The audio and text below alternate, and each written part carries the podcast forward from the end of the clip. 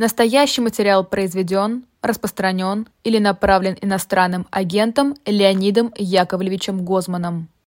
Всем здравствуйте, добрый день. Вы смотрите YouTube канал «Живой гвоздь». Это программа «В человеческом измерении. Неделя с Леонидом Гозманом». Леонид, здравствуйте. Добрый день. Меня зовут Ирина Баблоян. Я вас призываю, как всегда, ставить лайки этой трансляции, писать комментарии. Между прочим, наш YouTube-канал за время прошлой... за вот эту неделю фактически вырос э, больше, чем на 60 тысяч подписчиков. Вот, так что должно быть э, лайков намного больше, чем обычно. И Ира, я... ну давайте будем справедливы. Это все-таки не только ваша заслуга, но и заслуга Евгения Пригожина. А безусловно, тут вообще спору нет. Знаете, должны же быть да. Э, победители в этой истории. Ну вот, Конечно. победители нашлись, да. YouTube-канал вырос, приложение Эхо, кстати, тоже выросло, и заходы на сайт fm.online тоже выросли. Так что я вас призываю э, поддерживать проект Эхо. Вся информация на сайте эхофм.онлайн, а также поддерживать живой да. гость. Ира, а можно, пока мы не начали всерьез, скажу, что вот, вот такая же история, вот как что вы, вы Пригожин все это сделал для того, чтобы вы у вас поднялся, увеличилось число подписчиков. После путча августа 91-го я придумал, даже опубликовал текст, который назывался «Заговор Союз печати». Значит, идея была такая, что э, при Горбачеве резко возросла, э, возросли тиражи э, журналов, газет там, и так далее. Ну, естественно, народ стал все читать. Вот. А потом это стало немножко падать. Ну, падать, падать, падать. И тогда собрались киоскеры, вот. Нет, заговор киоскеров это назывался. Собрались киоскеры киосков Союз Печати. Был такой орган Союз Печать, который принадлежали все киоски, естественно, как положено. А вот. И они организовали этот путь для того, чтобы поднять тиражи газет. И тиражи газет действительно поднялись, понимаете? То есть это вот всегда, такое объяснение всегда есть. И, Все намекает, что Венедиктов устроил? А, ну, кстати, не исключено. Кстати, кстати, вот мне это в голову не приходило. Это вы сказали, а не я. Но, в общем, исключать я бы этого не стал. У вас взятки гладки, конечно, это да, я. Ничуть, ничуть не хуже версия, чем э, британская разведка. Вот, ну, ничуть не хуже. А про британскую разведку уже говорят всерьез, а мы чем хуже с вами. Абсолютно. Вот. Так что, да, так что вот спасибо Пригожину за рост числа подписчиков. Хоть за что-то спасибо, видите, нашли. Ну, мы, мы нашли с вами за что сказать ему э, спасибо, да. Но давайте начнем психология события. Э, во-первых, давайте скажем, что мы с вами записываемся да, мы с вами да, записываемся, да, так, да. так сложились обстоятельства, а, вот, э, поэтому, ну, в общем, не обессудьте. Программа в записи. Имейте это в виду, когда будете ее а, в воскресенье в 5 часов по Москве, как обычно, смотреть э, в Ютубе и слушать в приложении да. Эхо. Но мы с Ирой договорились, мы с Ирой договорились, что если, если за то время вот, между записью и эфиром что-то чрезвычайное произойдет, что э, как бы ну, сделает наши размышлизмы не, неадекватными. Неактуальными уже, да. Неактуальными, да. То мы тогда допишем кусочек, мы, мы, мы, мы, мы это постараемся исправить. Да, но... но, честно, но честно вам об этом скажем. Абсолютно, да. абсолютно. Мы вот, видите, чистосердечные признания, да. А, но да. на данный момент, вот мы с вами записываем программу, в Краматорске трехдневный траур по 12 погибшим от ракетного удара. Ну, да. да, трое детей, а, пиццерия. И все это на фоне а, происходящих внутри России событий. Ну да. Как быть? А, ну да. Понимаете, мне кажется, вот что на самом деле. Вот что на самом деле. На самом деле они смертельно перепугались. Это реально перепугались, да? И перепугались, испугались они не Пригожина с его э, несколькими тысячами бандитов. Они могли их разбросать, они могли их накрыть с воздуха. Это, в общем, все было совершенно реально. Они испугались того, что им никто не сопротивляется. Вот этого они испугались. Вы знаете, мне кажется, Владимир Владимирович можно сравнить с королем из «Ста слеговым королем», который вдруг сам понял, что он голод. Знаете, не, не кто-то ему сказал. Сказали это враги, это можно не обращать внимания или покарать врагов. Он сам понял, что он голоден.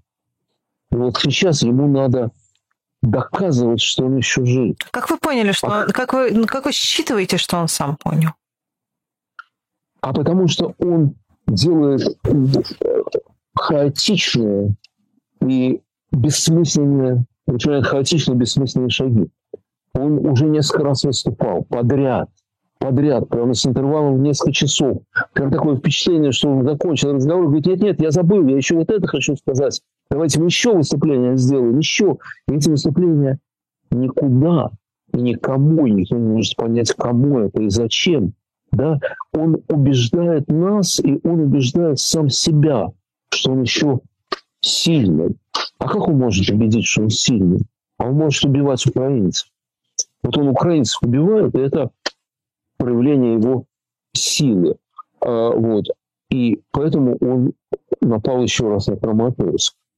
Абсолютно бессмысленная акция. Ее бессмысленность видна потому, что они всем рассказывают, что это командный пункт чего-то, на котором э, случайно оказались какие-то колумбийские граждане, э, по-видимому, что Захарова, я слышал, говорил, что они очень сожалеют, но зачем гражданка Украины привела их на командный пункт?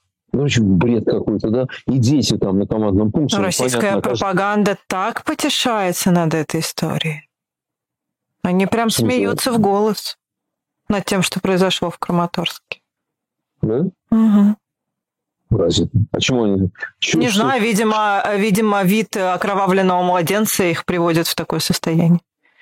В общем, вот я думаю, что это естественная была реакция. Вот я в том детективе читал, там, значит, пахана в банде пытаются как-то сместить, а ему, чтобы бороться с этим, надо кого-нибудь убить обязательно. Он кого-то должен убить, тогда в его банде поймут, что нет, он еще силен. Вот. И это сигнал не украинцам, это сигнал своим. Путин своим показывает. Вы не думайте, что я отступил. Вы не думайте, что я слабый. Я вон еще сколько могу убить людей. И он убивает дальше. Совершенно бессмысленно, жестоко и совершенно вот, ну, иррационально, если хотите. Вот. Но при этом, при этой его активности, когда он пытается доказать, что он еще ого он как раз демонстрирует еще больше неадекватность, собственно. Да? Посмотрите, вот он собрал на Соборной площади, собрал солдат, да, э, это Росгвардия, как да. я понимаю, была. А, и э, поблагодарил, поблагодарил их за то, как они, значит, защитили Родину и так далее. Вот мне ужасно интересно, что чувствовали эти солдаты. Вот, Ир, попробуйте, поставьте себя на место этих людей. Вот вы стоите в строю, да, выступает главнокомандующий, большой начальник, да, самый большой начальник, который есть, да, и он благодарит вас за то, чего вы не делали.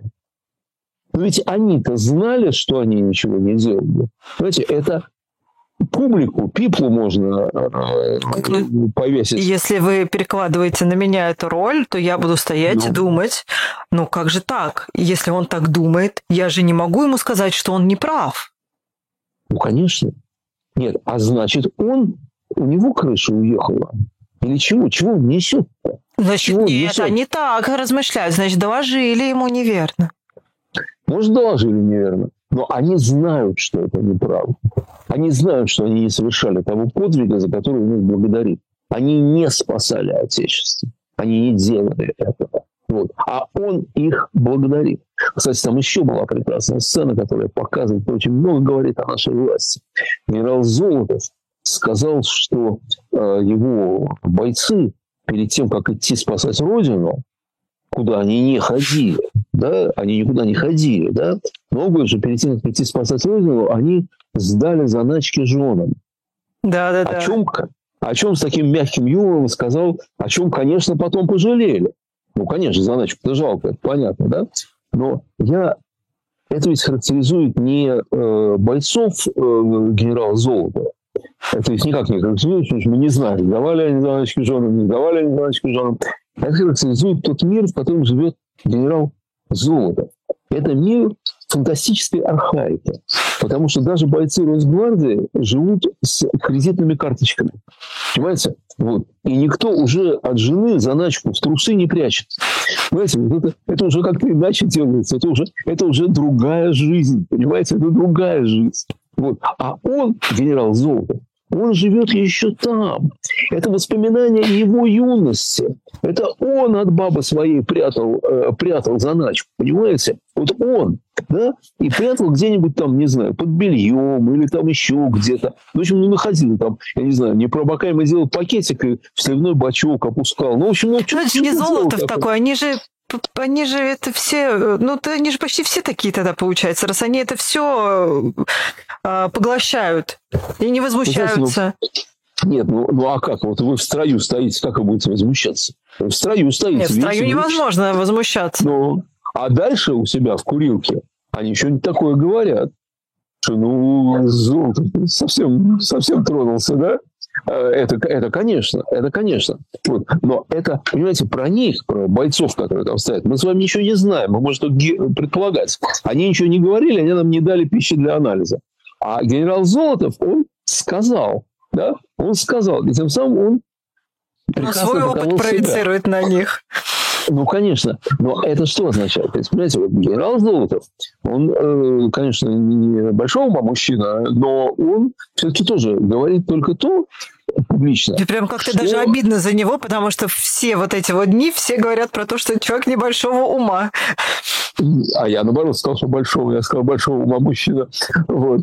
Значит, э, э, генерал Золотов говорит то, что э, ну, у него на лице все написано, извините, пожалуйста, тут ничего не поделалось, да, по лицу вообще очень много видно. Вот, вот это представление, вот, вот по лицу много видно. Вот, вот сразу видно, когда человек врет. Понимаете, это же видно. Вы помните, был такой крупный патриотический деятель Сергей Бабулин. Да, конечно. Вот я никак не мог понять, как можно верить хоть чему-нибудь, Я забыл, как выглядит, я пошла смотреть. Ой, ну что это прекрасно. Это прекрасно. Вы знаете, когда-то много лет назад, когда нашей дочке было там года 4, я думаю, мы э, выступал какой-то советский там, комментатор по телевизору. Мы что сделали? Мы выключили звук и позвали ее. Ну, посмотри, вот дядя говорит. Ну, она посмотрела. Вот. Мы говорим, как ты думаешь, он правду говорит или врет? Она сказала, врет вот, вот сразу по лицу, понимаете, по лицу понятно, что врет. По Золотову тоже много понятно. Нет, я про другое, смотрите. Золотов, когда он что-то говорит, он говорит то, что, по его мнению, понравится начальнику. его начальнику, его коллегам, ну, вот людям, которые на таком же уровне, другим высшим генералам, там, ну и так далее. Да? То есть им это нравится. Он характеризует не только себя этим дурацким разговором про заначку, он характеризует их всех, на самом деле. Они все такие. Это вот, помните, была картинка, как товарищ Бастрыкин в лупу рассматривал экран iPad. Помните? Да, конечно. Там, вот, вот, понимаете, он, он не знает, что iPad не надо рассматривать в лупу, а надо вот так двумя пальчиками Развесить. Да, да. штука развесить. Вот. Но это как Путин. И... Помните, где подписать, что подписать, когда ему сказали подпишитесь? Да, да, да. А где подписать? Подпишите. Да, что где подписать? Где нужно подписать?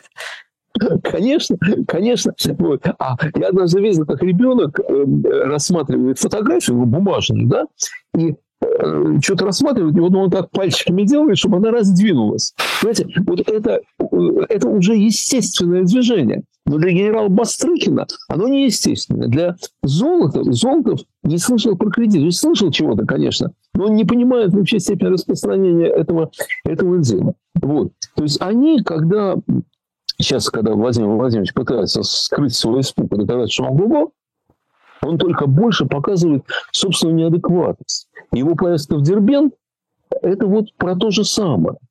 Это про то же самое.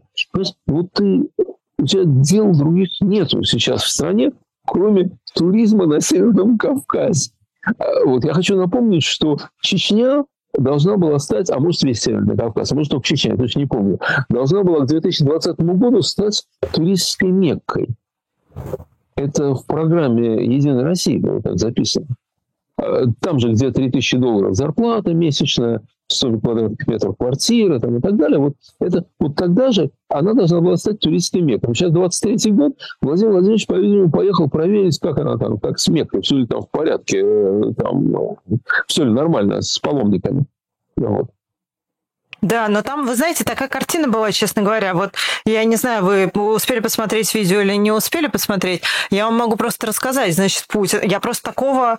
Я даже не, я не, не припомню, когда последний раз было, что он выходит к толпе, и там толпа буквально вот так вот, знаете, как, э, как к рок-звезде, да, дотронуться, дотр... Э, значит, ребенок какой-то кричит, мама, сфотографируй меня, мама, сфотографируй меня, а, и он там кого-то даже целует, и, значит, он их там трогает, и Путин, ой, Путин Песков вчера объяснил это тем, что а, он не мог им отказать.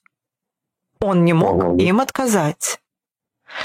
Ну, конечно. Никакого, как мы понимаем, ну, то есть, если это э, при, примитивную логическую цепочку э, провести, да, то очевидно, что он пытается скопировать Пригожина вот этим вот своим поведением, что он выходит к толпе, которая его, значит, пытает. И понятно, что эти люди за такой короткий срок не отсидели бы на карантине. Можно было бы представить, что их всех посадили на карантин перед встречей с Путиным, конечно, но очевидно, что они, его, что они э, этого не делали, потому что прошло слишком мало дней. Сейчас вот он вернулся ну, к очередной схеме, что теперь опять люди люди садятся на, значит, на карантин перед встречей с ним, будто бы Дербента и не было. Ну, копирует он, конечно, не Пригожина, он копирует Зеленского, мне кажется. Мне кажется, Зеленского. Я думаю, что вот человек, который вызывает у него такое острое чувство ненависти, потому что зависть. Знаете, Пригожин в другом статусе, не таком, как он – да? Ну, он не сидел в тюрьме, он не был грабителем, надо отдать ему должное. Чего не было его биографии, он, он не грабил людей, там, не душил прохожих на улице, чтобы отобрать деньги. Вот такого не было, да? Ну, вот. и мы не знаем об этом, да. И мы не знаем, да. Я думаю, что и не было. А, вот. А, он, ну, еще он не Пригожин, нет, нет. А вот Зеленский человек не его статус. Я думаю, что он Так он же его не ставит рядом с собой, никогда не ставил а, рядом с собой. И не поставит никогда, потому что он ему завидует. Потому что Зеленский демонстрирует то, чего нет и никогда не будет у него. За Зеленского голосовало 70, 73% населения. Обалдеть можно, да? Вот люди поверили Зеленскому, да? И Зеленский, э, Зеленский не боится. Зеленский выходит туда, где стреляют. Зеленский действительно идет всегда к людям, там, и так далее, и так далее. А поскольку Зеленский тоже президент, то э, его это должно очень травмировать. Вот, но, конечно, Дербент это желание показать, что я еще, э, что я еще э, силен. Э, как им удалось э, сделать вот этот вот, э, э, праздник жизни, чтобы все к нему стремились, стремились его обнять, я не знаю. Вообще это не сложно. Вы знаете, вот э, власть, власть, она имеет некое обаяние сама по себе до носителя власти очень многим людям, даже вполне демократических странах, хочется дотронуться. И хочется сфотографироваться и так далее. Вы знаете, я не знаю, если я вам это рассказывал, то скажите, чтобы не повторять второй раз. Но однажды, когда я первый раз был в США, первый раз сам, uh-huh. много лет назад, а, значит, очень хотелось все посмотреть. Нам показали, вот Конгресс, вот Верховный суд, а вот Белый дом. А в Белый дом же экскурсии проводят. Да, конечно. Можно прийти. Можно спокойно, да. Да. И там стояла очередь Белый дом. А мы подошли к началу очереди, мы спросили, ребята, сколько вы здесь стояли? Ну вот сейчас, сейчас уже пусто. Они сказали 4 часа. Мы решили, что мы в Советском Союзе в очередях вот так настоялись. Мы не будем стоять 4 часа для того, чтобы посмотреть изнутри э, Белый дом. Вот. Но, знаете, вот э, там же ничего не показывают. Вот за что люди хотят там увидеть? Вот я, я потом там был. Я тоже. Ну, ну что? Ну, любопытно ну, же походить по коридорам, Нет, ну, посмотреть, да. как там Нет, я там, э, я там был, как бы вот просто был, да, вот э, там э, чиновника Белого дома. Вот. Но там, понимаете, там же ничего особенного нет. Довольно скромный офис, правда? Да. Довольно скромный. Столы дешевые стоят, там еще чего-то. Вот. Картины, которые висят по стенам Белого дома, они в основном очень хорошие, подлинники, но они не принадлежат Белому дому. Это когда очередной президент избирается, то кто-то из его богатых сторонников дает ему картину, чтобы она у него повисела. А потом она возвращается в семью. Она, она не принадлежит правительству Соединенных Штатов. Это знак уважения э, этому самому уважения президенту. То есть при каждом президенте меняются меняются картины. Там только одна была картина, которая прямо перед овальным кабинетом провисела несколько десятилетий, она дешевая, она копия какая-то. Ну, даже не копия, а просто какая-то, какая поделка. Э, по-моему, там то ли морской бой какой-то, то ли еще что-то. Вот. И как-то, в общем, она застряла там. Застряла. И недавно, года 3-4 назад, при Обаме, э, наследники вспомнили, потребовали вернуть, ее вернули, и они продали ее за 20 миллионов долларов как картину, которая 50 лет висела возле овального кабинета. Понимаете, какие люди заплатили эти безумные, эти безумные деньги. Так вот, зачем люди стоят в очереди в Белый дом? Зачем? Потому что там власть. Понимаете, ты там идешь, а тебе говорят, а вон там, вон там, через три перегородки. А что тебе от там... того, что ты прикоснешься? А вот, вот от нее, от власти, что-то исходит, понимаете? Что-то исходит. Вот такой вот такой флер, такая аура, да, к которой ты хочешь прикоснуться. Очень многие люди хотят прикоснуться, да. Э, ну, э, это, в общем, на самом деле, есть, я думаю, что даже э, генетически правильно, в эволюцию, да, потому что это, ну, если он главный, там, в стаде главный, племени главный там, и так далее, то э, у него получится выполнять свои функции по отношению к тебе, защищать тебя, а, там, договариваться для тебя с другими там, племенами или с другими странами и так далее, э, э, если ты будешь его поддерживать. Если будешь ему верить, это вот важная на самом деле вещь. Ты его поддержишь, ты ему веришь. Просто потому, что вот он начальник, потому что он президент, там, генерал и э, так далее. Э, вот. И э, я думаю, что несложно организовать вот это желание прикоснуться там и так далее. Особенно в тех регионах э, страны, где э, традиционно не демократия, а что-то совсем другое, к сожалению. В Дагестане э, все-таки военная, демо, э, военная демократия. Там, э, там не было никогда диктатуры, uh-huh. там нет одного человека, который управляет но там и не было демократии, там э, э, такая олигархия, там договариваются э, э, руководители э, таких э, сильных, в том числе в военном отношении сильных группировок, они договариваются между собой, да, но каждый из них, в общем, достаточно серьезный, значимый, значимый человек. Поэтому там это организовать несложно. Э, там, я не знаю, в Петербурге или в Москве в университетском округе это было бы, конечно, тяжелее. Естественно, это было бы тяжелее. Но кто-нибудь мог бы что-нибудь сказать. А в Дагестане, я думаю, это реально Мне кажется, лучше. как раз в Петербурге или в Москве можно было как-то собрать прям совсем ближних людей, которые так почти ну, все время сидят на карантине. А тут, ну, ну просто это, это удивительная картина на самом деле. Да. Но потом мы, конечно, не знаем, сколько в этой толпе было подставных людей. Ну, половина, точно. Ну, наверняка. Я, я, я помню, как-то мне а, мой другой соведущий Максим Курников рассказал, как, по-моему, в Оренбурге, если не ошибаюсь, когда туда приезжал Дмитрий Медведев, а, даже а, люди в проезжающих мимо автобусах были подставные.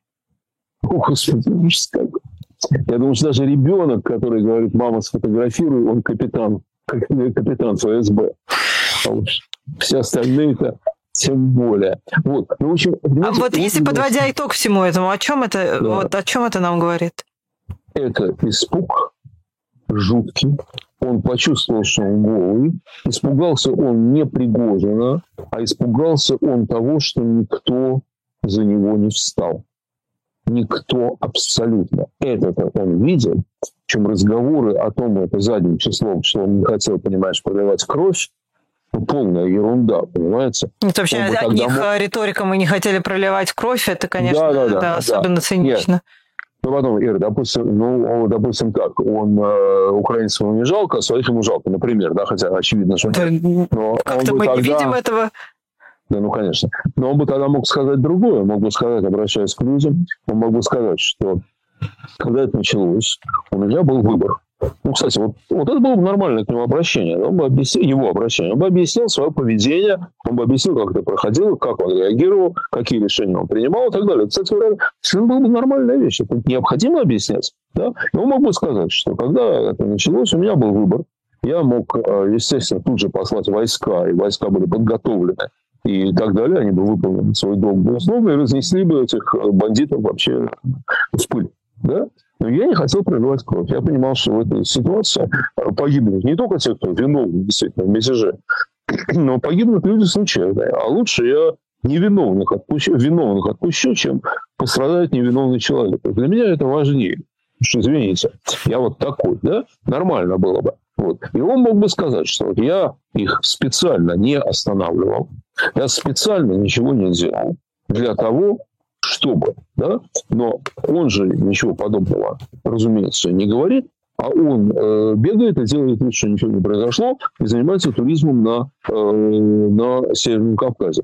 Я, вот. Мне кажется, что он был абсолютно шокирован тем, что никто не выступил. Потому что, кстати говоря, выступить должны были без приказа. Выступить должны были без приказа. В уставе сказано, что в уставе службы сказано, что военнослужащий обязан проявлять разумную инициативу. Значит, если вы, э, там, полковник или генерал, э, через вас проходят какие-то вооруженные люди, да, про которых, кстати, вы знаете, что они уголовники бывшие, да, и они идут на Москву, а еще они блокируют вашу часть, они же часть блокировали, да, то вы обязаны оказать им сопротивление. Вместо этого вы не сопротивляетесь. Да? Генерал Золотов должен не только капусту воровать, а он должен э, в этот момент, когда все это случилось, поднять по тревоге свою Росгвардию и выставить заграждение, чтобы остановить этих людей на дальних поступах. Путин прекрасно знает, что ничего подобного сделано не было. Знаете, когда он благодарит солдат на Соборной площади за спасение Отечества от путчестов, то не только они знают, что они этого не делали, он знает, что они этого не делали. Понимаете, он ведь тоже знает, что они этого не делали. Это удивительная какая-то вот игра. И мы с вами где... знаем, что они этого не делали. И мы с вами знаем. Все знают. Но он пытается убедить нас и себя, что он еще ого-го. И еще, мне кажется, он всячески пытается снизить э, уровень угрозы, э, который был перед его государством. И поэтому вот его поездка в Дербент, э, она, это не только пиар, который ему показывает, как он обнимается с людьми, а люди хотят его поцеловать в живот. А э, он... Э, нет, это он. Это он целовал а, в живот, да. Это он все, я, опять все перепутал. Вот, а, значит, а, но он пытается показать, что он занят нормальными проблемами, вот он поздравил с Днем молодежи, вот он поехал заниматься Северным Кавказом, потому что, ребят, на самом деле ничего не произошло. Ну все правильно, бросьте вообще, не обращайте внимания на... Был эту... мятеж, нет мятежа, все, все, все мелкий, все мелкий, мелкий эпизод, мелкий эпизод всего лишь. Вот. А я вот он здесь, я опять украинцев убил, а сейчас я вот с людьми обнимаюсь. Я какой был, со мной ничего не получилось все, все хорошо. И вы, главное, не беспокойтесь. Был прекрасный фильм еще в 60-е годы, назывался «Каин-18», э, и там э, некий боевой комар. Кстати, откуда бы... Я только сейчас понял, откуда боевые комары. Боевые комары взялись, вот. Да. Слушайте, а ведь, наверное, на самом деле оттуда. Потому что там сделали э, комара, где-то в другом государстве, где правит брат Э, Каина 18-го, Авель, э, э, сделали комара, который при, если его прихлопнуть, то происходит ядерный взрыв. Какая вот прелесть. такая лета, летающая бомба. Вот. И э, этот комар вылетел как-то на свободу, он летает, и э, Вы сейчас идеи подсказываете. Да, да, Каин 18 живет... Нет, ну все говорят, что не Бензи идиот, а на самом деле он просто э, цитирует э, классику Классик. советского кино. Угу. Да. Значит, и Каин-18 живет в такой марлевой палатке огромной, где много-много-много слоев марли, чтобы туда никто не мог пролететь, естественно, да? Вот. И э, ему докладывают о ситуации в стране, и ему говорят, что народ волнуется. Народ боится вот комара, да, а комар неотличим от, этот боевой комар неотличим от нормального, что народ волнуется. А Каин-18 спрашивает, подождите, так вы им сказали, что я в безопасности? Сказали, Ваше Величество. И что? Все равно волнуются. Вот, понимаете, у, у совершенно такой нереальный мир, в котором живет, к сожалению, наш Владимир Владимирович. Вот. И, и людям приходится жить в этом мире. Да, Самое страшное. Послушайте, в психиатрических лечебницах масса людей, которые живут в нереальном мире, никого это не волнует. Плохо то, что он страной управляет. Если он просто был пенсионером, то ну, ну ладно, в конце а, Поехали дальше про да. то, как они все успевают. Леонид, как они все успевают? Значит, и мятеж они подавили, и Путин, значит, в турне отправился, буквально свою предвыборную кампанию э, начал, и э, они еще успевают нежелательные организации новые находить. Вы, кстати, да. теперь колумнист одной из этих нежелательных организаций «Новой газеты да, Европы». это правда. Чувствуете да, вот себя они... еще и нежелательным, помимо к своему иноагентству? Вы знаете, уже давно чувствую себя нежелательным, хотя мне кажется, что на самом деле нежелательной для Российской Федерации является эта власть. Вот единственное, реально нежелательная организация в нашей стране, нет, ну не единственная, это, конечно, но главное, это администрация президента Российской Федерации. Главная нежелательная организация, которая экстремистская, террористическая, э, которой, в общем, надо бы, чтобы в России э, не было. Э, тогда будет существенно лучше. С ней связано еще несколько нежелательных организаций, типа Государственная Дума, Верховный суд, Конституционный суд там, и так далее. Особенно Конституционный, конечно. Да. Вот. Нет, я давно себя чувствую нежелательным для них. Никаких иллюзий нету. Но вот то, что они объявили новую газету Европы, нежелательная организация, это что означает? С одной стороны, это признание заслуг, конечно. А, вот э, чтобы тебя кем-то объявили, надо это заслужить. Я поздравляю коллектив независимой новой газеты «Европа» э, с тем, что они э, вот, получили вот такое признание. Это дорого стоит, это хорошо. Вот, с одной стороны. Да? С другой стороны, конечно, это очень сильно осложняет работу новой газеты. Потому что они, конечно, как и все, пытаются оставаться российским средством массовой информации, хоть и в изгнании, российским. Эм, и, соответственно, им нужны э, корреспонденты, источники, эм, эти самые э, фотографы, операторы, которые будут давать материал из России. Сегодня каждый, кто это сделает, находится под ударом. Каждый. Абсолютно, да? Э, сегодня, если кто-то из там, Красноярска направят э, им 20 э, рублей, то его можно привлечь за финансирование этой нежелательной организации, ну и так далее. Но я хотел отметить другое. Вы знаете, вот пример новой газеты «Европа», пример «Эхо Москвы», как бы вы теперь не назывались, да, там, неважно, все равно для всех эхо и для меня. Примеры многих других э, организаций, это вот и есть борьба со злом, на самом деле. Потому что, понимаете, вот вас все хотели закрыть, а не получилось. Вот не получилось, понимаете? Я тут пару дней назад выступал на эхе Петербурга. Я подумал, вот не все в их власти. Знаете, вот да, они, они закрыли эхо Петербурга, а оно есть. Петербург есть, и эхо Петербурга есть. Да, в тяжелых условиях. Да, потеряли часть подписчиков, конечно, естественно. Вот. Да, все, все стало существенно тяжелее. Но они жили. И вы жили. И новая газета жива. Да? И не объявляли бы они новую газету нежелательной организации, если бы новая газета не была эффективна на территории Российской Федерации. Знаете, ее читают ее читаю. Да, читать, вижу, кстати, что... ее можно. Читать ее не запретили. Читать ее можно ну, да, и нужно. Да. Нет, ну я это вижу, потому что я, я их колумнизм раз в неделю им пишу, и э, э, мои какие-то там знакомые это читают, я вижу. Ну, мне тут там пишет, кто-то говорит, там, там по телефону говорит, слушай, я вчера прочел у тебя, и, и так далее. Да? А, вот. А, так что они работают, они работают, и э, хотя в очень тяжелых условиях, конечно, в таких, ну, неудобных, так сказать, да, ну что поделать. А, и они эффективны. Причем и вот это, это внушает надежду, на самом деле. Это внушает надежду. Понимаете, вот вот э, большевики в этом ну, конечно, конечно, здесь помогает интернет, конечно. Я подумал, что большевикам это было легче, потому что они уж перекрыли, вот перекрыли. И э, русская эмиграция существовала, и русская культура, и русская политическая культура э, существовала только в эмиграции. Да? Газеты выходили э, в Европе и читали это. В Европе перегнать их в Россию было практически невозможно. Сейчас возможно. И вот не получается у них все закрыть. Вы знаете, Максим, Максим Курников сегодня в эфире рассказывал, что в эти дни было огромное количество запросов в поисковике «Эхо Москвы». Конечно. Именно «Эхо Москвы». Конечно. Да.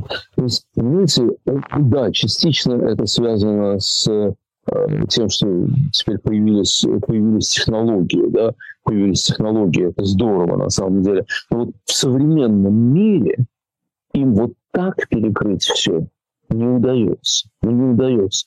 Но, конечно, за этим не просто технологии, что есть мол, интернет, и поэтому нельзя закрыть, и поэтому там, новая газета «Европа» значит, творит свои злодейства, и ее вынуждены объявлять нежелательной организацией. Это не технология, это люди. Это люди, понимаете, за, за эхом стоят вот, я не знаю сколько, там, несколько десятков журналистов, да, которые не захотели сдаваться. Не захотели. Да, которым это было, ну вот, невозможно сдаться, да, и поэтому получилось вот этот замечательный проект возрожденного, э, возрожденного этого эха, да, которое вот продолжает работать, на котором мы с вами сейчас находимся. Э, новая газета тоже, понимаете, это же нужно было договориться, нужно было все это преодолеть, выбить гранты. Ведущие люди новой газеты наверняка могли найти себе работу какую-то, э, может быть, и более спокойную в тех же э, условиях иммиграции. Нет, они вот это делали, делали. И, знаете, проблема в том, что, и самое главное, то, что они не могут, они могут задавить людей. У них людей не получается задавить. И в этом смысле те люди, которые в тюрьме сегодня, может быть, не все, но очень много, оказывают им фантастическое сопротивление. Я пользуюсь случаем поздравить Яяшина с прошедшим, как я понимаю, вчера днем рождения. Ну, что он один, он один из них, и на сегодняшний день один из наиболее известных, конечно. Да? Прошлый его день рождения мне посчастливилось, э, поскольку я проходила свидетелем по его административному аресту. Меня пустили даже в кабинет, собственно, к родителям, адвокатам, ну, пока еще все не началось. И э, ну, была возможность даже обнять и поздравить его с днем рождения. Да, сейчас, к сожалению, ну, только в СИН письмо. СИЗО 4 «Медведь» пишите. Я ему написал, я ему написал, вот в Фейсбуке написал, там уже что-то полторы тысячи лайков, просто поздравления, понятно. Вот. Я ему написал, что, конечно, тюрьма хреновое место, но вот он себя ведет так, что его день рождения отмечают не только его близкие, а еще десятки, если не сотни тысяч людей вместе с ним. Это, это люди, которым он и такие, как он, дают надежду. И, кстати, надежду они дают не потому, что они жертвы. Нет, не потому, что они жертвы. Потому что, во-первых, они на Голгофу пошли добровольно. Добровольно. Понимая, на что идут. И, во-вторых, и прежде всего потому, как они держатся. Как они держатся. И вот это и есть борьба со злом, это и есть то, что предвещает, предвещает победу. Потому что мне кажется, что все-таки наши общие враги они в агонии. Знаете, вот, вот этот позор а, этого путча да, показывает, что это агония. Другое дело, что, конечно, эта агония может длиться еще какое-то значимое время. Они, конечно, еще кого-то убьют, они, конечно, еще причиняют очень много, очень много зла. Ну, собственно, каждый день их существования это, это кровь, это страдания людей, это в общем-то, кошмар, да, да, чтобы они скорее ушли. Но вот мы, мы с ними борются. И судя по их реакции, с ними борются очень эффективно. На самом деле, очень эффективно. Ну и к заключительной теме мы с вами перейдем, с тем, с кем тоже, вероятно, борются. Просто мы пока не знаем, эффективно борются или неэффективно борются, и вообще, что там происходит, мы толком не знаем. Но знаем, что из информационного пространства куда-то господин Суровикин исчез совершенно. Абсолютно. Его нет вообще нигде. И э, там только по каким-то коротким э, сообщениям из там телеграм-каналов, и вот Алексей Венедиктов сообщал в эфире, что вот он там вроде бы очень коротко только одну минуту и позвонил семье, отвечал односложно абсолютно, и все, никто не понимает, что, где, как, что происходит. Отставки грядут? Армагеддон отменяется. Вы генерал Армагеддон. Вот. Значит, смотрите, тут ведь очень интересно. Значит, э, допустим, генерал Суровикин имел отношение к путчу Пригожина. Ну, что же имел отношение? Может, ну, знал, он же знал, знал нет, может, он знал заранее, да? Может, он как-то с Пригожиным, Пригожиным сказал, давай, Жень, иди, здесь мы тебя поддержим, да, например, да, ага. уж они, они же как-то очень э, демонстративно выражали друг другу любовь и приязнь, э, Суровикина и Пригожин, да. Допустим, он принимал участие в путче. Я, я не знаю, но допустим. Тогда почему не арестован просто? Арестован, обвинен в заговоре против президента, против государства российского там, и так далее. Ну, нет, он просто как-то исчез, он молчит, он односложно отвечает жене. Что совершенно непонятное происходит. Да? Почему так? Почему действительно не было пока ни одной отставки? Что, вообще никто не заслужил? Даже трибунал заслужили. Те, кто не остановили мятежников, они заслужили трибунал вот те, кто э, там, командиры частей, которые позволили себя блокировать без выстрела, да? ну, ну, конечно, трибунал. Конечно, трибунал. Ну, полная отставка, разжалование. Ну, да, почему минимум, мы не конечно, видим это? Конечно, конечно. Но мы это не видим. Я Более того, мы видим, как вообще главного мятежника просто отпускают, уголовное дело закрывают. Это фантастика. Это фантастика. Почему все это происходит? Мне кажется, потому, что э, есть две причины. Во-первых, э, президент Путин, э, напугавшись очень сильно того, что произошло, я думаю, что он вообще не уверен в том, что его такие э, э, жесткие приказы по отношению к высшим начальникам будут исполнены. Я думаю, что он реально боится отдать под трибунал человека ранга генерала Суровикина. Потому что боится и все. Потому что, черт, ты приказ отдашь, а, а тебе э, войдут без стука в кабинет, скажут, знаете, Владимир Владимирович, хватит, хватит, надоели там. А, вот и все. Может быть, может быть. И он этого боится, да? Кроме того, мне кажется, он хочет всячески преуменьшить значение, значимость, важность того, что произошло. Он хочет преуменьшить это. Вы знаете, когда э, полковник фон Штауфенберг э, пытался убить великого фюрера, э, и, к сожалению, этого не получилось, то великий фюрер, когда пришел в себя, он казнил не только графа Штауфенберга, он казнил дикое количество людей всех причастных, всех причастных к причастным, всех причастных к причастным, к причастным, там, ну и так далее, да? Вот, ну, широким бреднем пошел, там были тысячи же, тысячи его реакции на э, вот эту операцию «Валькирия», да? То есть, почему, почему так было? Потому что, как ни странно, 40, в июле 44 года, когда война шла к концу, когда было, был понятен абсолютно крах Третьего Рейха, неизбежно совершенно, собственно. Поэтому генерал Штауфен, э, полковник фон Штауфенберг и его э, товарищи, которые, в общем, были вполне себе нацистами, на самом деле, да, вы знаете, что э, ведь даже улицу Штауфенберга в Берлине сделали только относительно недавно, потому что как-то они не хотели увековечивать память э, человека, который был, ну, там, не знаю, патологическим антисемитом, нацистом там, э, и так далее. Не был он белым и пушистым. Он был вроде, в каком смысле вроде Пригожина, да? Вот. Так значит, э, тем не менее, Гитлер был достаточно власти, чтобы их покарать. У него хватало власти.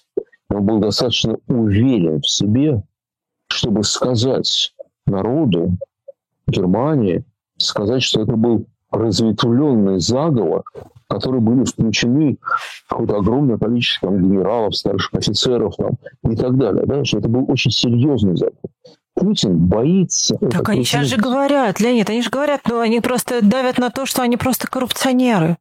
Они предатели-коррупционеры.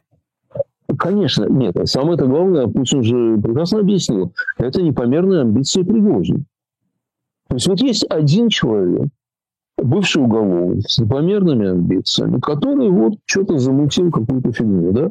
А если арестовать открыто генерала Суровикина, если отправить в отставку там, ну, как минимум отправить в отставку всех старших офицеров, ну, всех ком- командиров частей, которые были на пути группы Вагнера, э, на пути и ничего не сделали.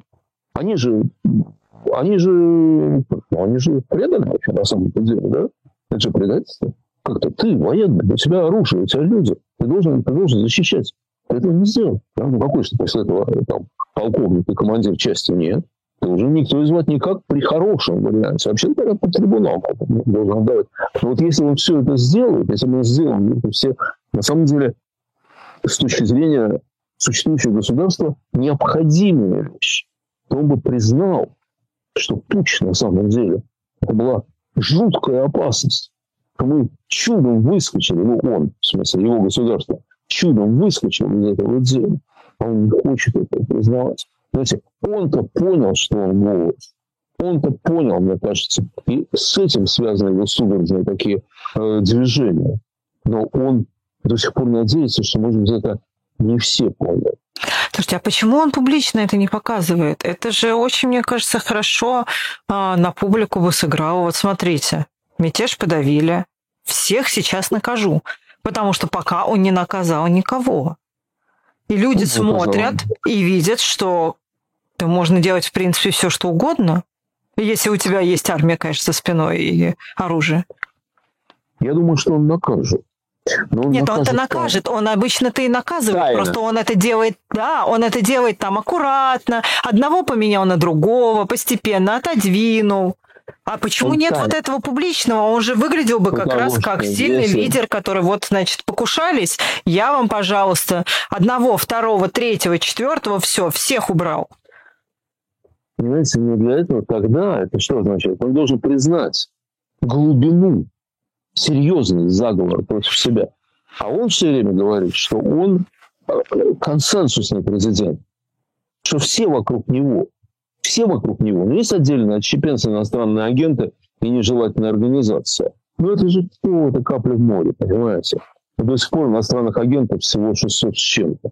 Вот недавно мой друг Дима Орешкин стал иностранным агентом, он 600 какой-то. Мы сегодня смеялись. Представляете, как э, будет э, красиво, если э, Суровикина, например, признают иностранным агентом. Вот генерал иностранный агент первый. Ну, я, я так попрошу, чтобы меня все-таки из этого списка убрали. Мне как-то очень не хочется быть в одном списке генерала Суровикина. Так они вас и послушали, Леонид. Нет, не послушали. Согласен, согласен. Вот. Но еще у меня такая есть идея, что нужно сделать в новой России, которая не будет, конечно, прекрасной, но все-таки э, сделать что-то вроде ордена почетного легиона, э, куда должны войти иностранные агенты. Ну, чтобы вот розеточка была в петлице. Ну, как-то вот, ну, это было... Вам недостаточно признания? А, признания никогда недостаточно, хочу больше. Это почти как в Белый дом хотят. Ну, примерно так, да. Примерно так. Я хочу, я хочу это самый орден, так вы мне не объяснили на самом деле. Вы мне не объяснили, у нас остается всего там пять минут максимум. А, ну, почему публично это не сделать? Это же Посмотрите. очень популярный ход был бы. Он как раз, потому что вы меня э, извините, конечно, я тут вот смотрю на а, а, то, что происходит последние дни, да, и понятно, что Лукашенко там вообще ведет себя как клоун, и все эти его рассказы, он потом будет это еще рассказывать, а, я не знаю, до окончания века, да, как он э, спас, значит, Россию от мятежа и Путина. Но даже он выглядит как человек, который который что-то там решил, это понятно, что это видимость, видимость, абсолютно мы сейчас говорим про видимость, но Путин-то ну, выглядит вообще жалко. который приходит да. и буквально докладывает даже Лукашенко. И вот это вот какая-то абсолютный образ такого жалкого президента. Он мог бы как раз не а, тем, что он устроил в Краматорске, а тем, что он бы взял и наказал Хорошо, Пригожина ты не хочешь трогать, ты договорился. Ну, возьми, накажи десяток другой. Публично. Покажи. Что, ну что, у тебя генералов мало? Ну да. Ну, генералов ну что, жалко их, что ли? Совершенно не жалко. Никому не жалко. Никому не жалко, им точно не жалко. Абсолютно, да. Но, понимаете, вот здесь две вещи. Во-первых, не исключено, что он не может этого сделать. Он просто боится, что его приказ не будет выполнен. Вот он отдаст приказ арестовать Суровикина, да? А э, те, которые будут посланы арестовывать Суровикина, э, придут, скажут Суровикину, товарищ генерал, мы прибыли в ваше распоряжение, вот, и генерал Суровикин вместе с ними придет в Кремль. Вот и все, например. Да? А как он видел только что по Пригожину, защищать никто не собирается. Вообще никто не собирается. Делай, делай что хочешь. Да? Это одно. А есть вот второе, что мне кажется, что он очень боится, чтобы люди э, вокруг э, поняли, что как много народу против него. Особенно в элитах. Что люди в элитах против него. Никому нельзя боится... доверять, кругом враги. Но это какая-то любимая мантра. Ну, не только это. Понимаете, вот, вот он все время делает вид, что его все любят, что все согласны с его властью, что он правит волей народа. Если он признает существование масштабного заговора, то это означает, что он правит не волей народа. Это значит, что не все сплочены вокруг него. Вот он, мне кажется, что вот этого он боится очень-очень сильно. По-моему. А они это понимают, окружение его? Думаю, что да. Ну, они вообще понимают больше, чем он. И э, я думаю, что... Почему тогда они ему подыгрывают? А он продолжает раздавать должности, деньги э, и так далее. Все это связано с ним. А потом э, им... Как, как примитивно, хорошо... опять все к деньгам. Ну, не только к деньгам. Почему? Ордена раздает, там, звезды на погоны. Танки кому-то дарит танки дарят, да. Нет, он много чего дает, да, и э, это же приятно. Понимаете, вот смотрите, эти люди, его приближенные, не только его приближенные, а приближенные приближенных там и так далее, да, вот целая вертикаль, они живут достаточно хорошо. Они живут хорошо, они живут в почете, они живут э, в комфорте, и в том числе в психологическом комфорте. Заначками в трусах, да. В психологическом комфорте они живут, да. А если они как-то сбунтуются, то даже если они выживут, это будет совершенно другая жизнь. Вот им жалко эту жизнь бросать. Жалко, на самом деле. И э, я думаю, что многие будут держаться до последнего. Э, не из преданности ему, а из, э, из страха перед нормальной жизнью. Они же мало что способны. Они не способны к конкуренции. На самом деле, они не могут конкурировать, правда? Допустим, ну, вот, представьте, сделали бы генерал Золото такую карьеру в нормальном обществе. Ну, кем бы он был? Ну, кем бы он был? Я не знаю, смог ли бы он сдать экзамен на офицерский чин? Охранником ну, где-нибудь? Да, ну, может, это я не обижаю сейчас, если что, да. охранников, да. Да, нет, Но... охранник это серьезная работа. Да, да, да. Может, был бы охранник где-нибудь. Вот. А Обострыкин, Обострыкин, а Мединский, а все вот это, Рогозин, вот вся вот эта публика. Ну, куда они годятся? Значит, куда они годятся? И они могут жить только в этом совершенно искусственном мире, где их прикрывает этот человек. Но вы сегодня сказали совершенно страшную вещь. Честно говоря, я об этом... Ну, то есть это на поверхности лежит, но я об этом не думала, что Путин понимает, что он врет. Люди, которым он говорит, понимают, что они врут. Но они как-то да. в этом симбиозе существуют. Все они играют. Понимаете? Вот, вот, вот, вот люди на Соборной площади, когда он выступал, это какая-то фантастика. Все знали, что это все неправда. Он знал, они знали, их командиры знали, все знали. И все играли в эту игру. Это какой-то какой ужас. Вообще мы живем в каком-то таком, живем в какой-то отвратительной сказке. Отвратительно, на самом да. деле. Очень плохо написано. Плохо написано, да. И это, между прочим, страна, которая дала миру великую литературу. Леонид... Действительно, да. Да. Леонид Гозман и Ирина Баблоян. Программа «В человеческом измерении» недели с Леонидом Гозманом. Мы с вами встретимся в следующее воскресенье в 5 часов по Москве. Спасибо, Леонид. Спасибо. Счастливо всем.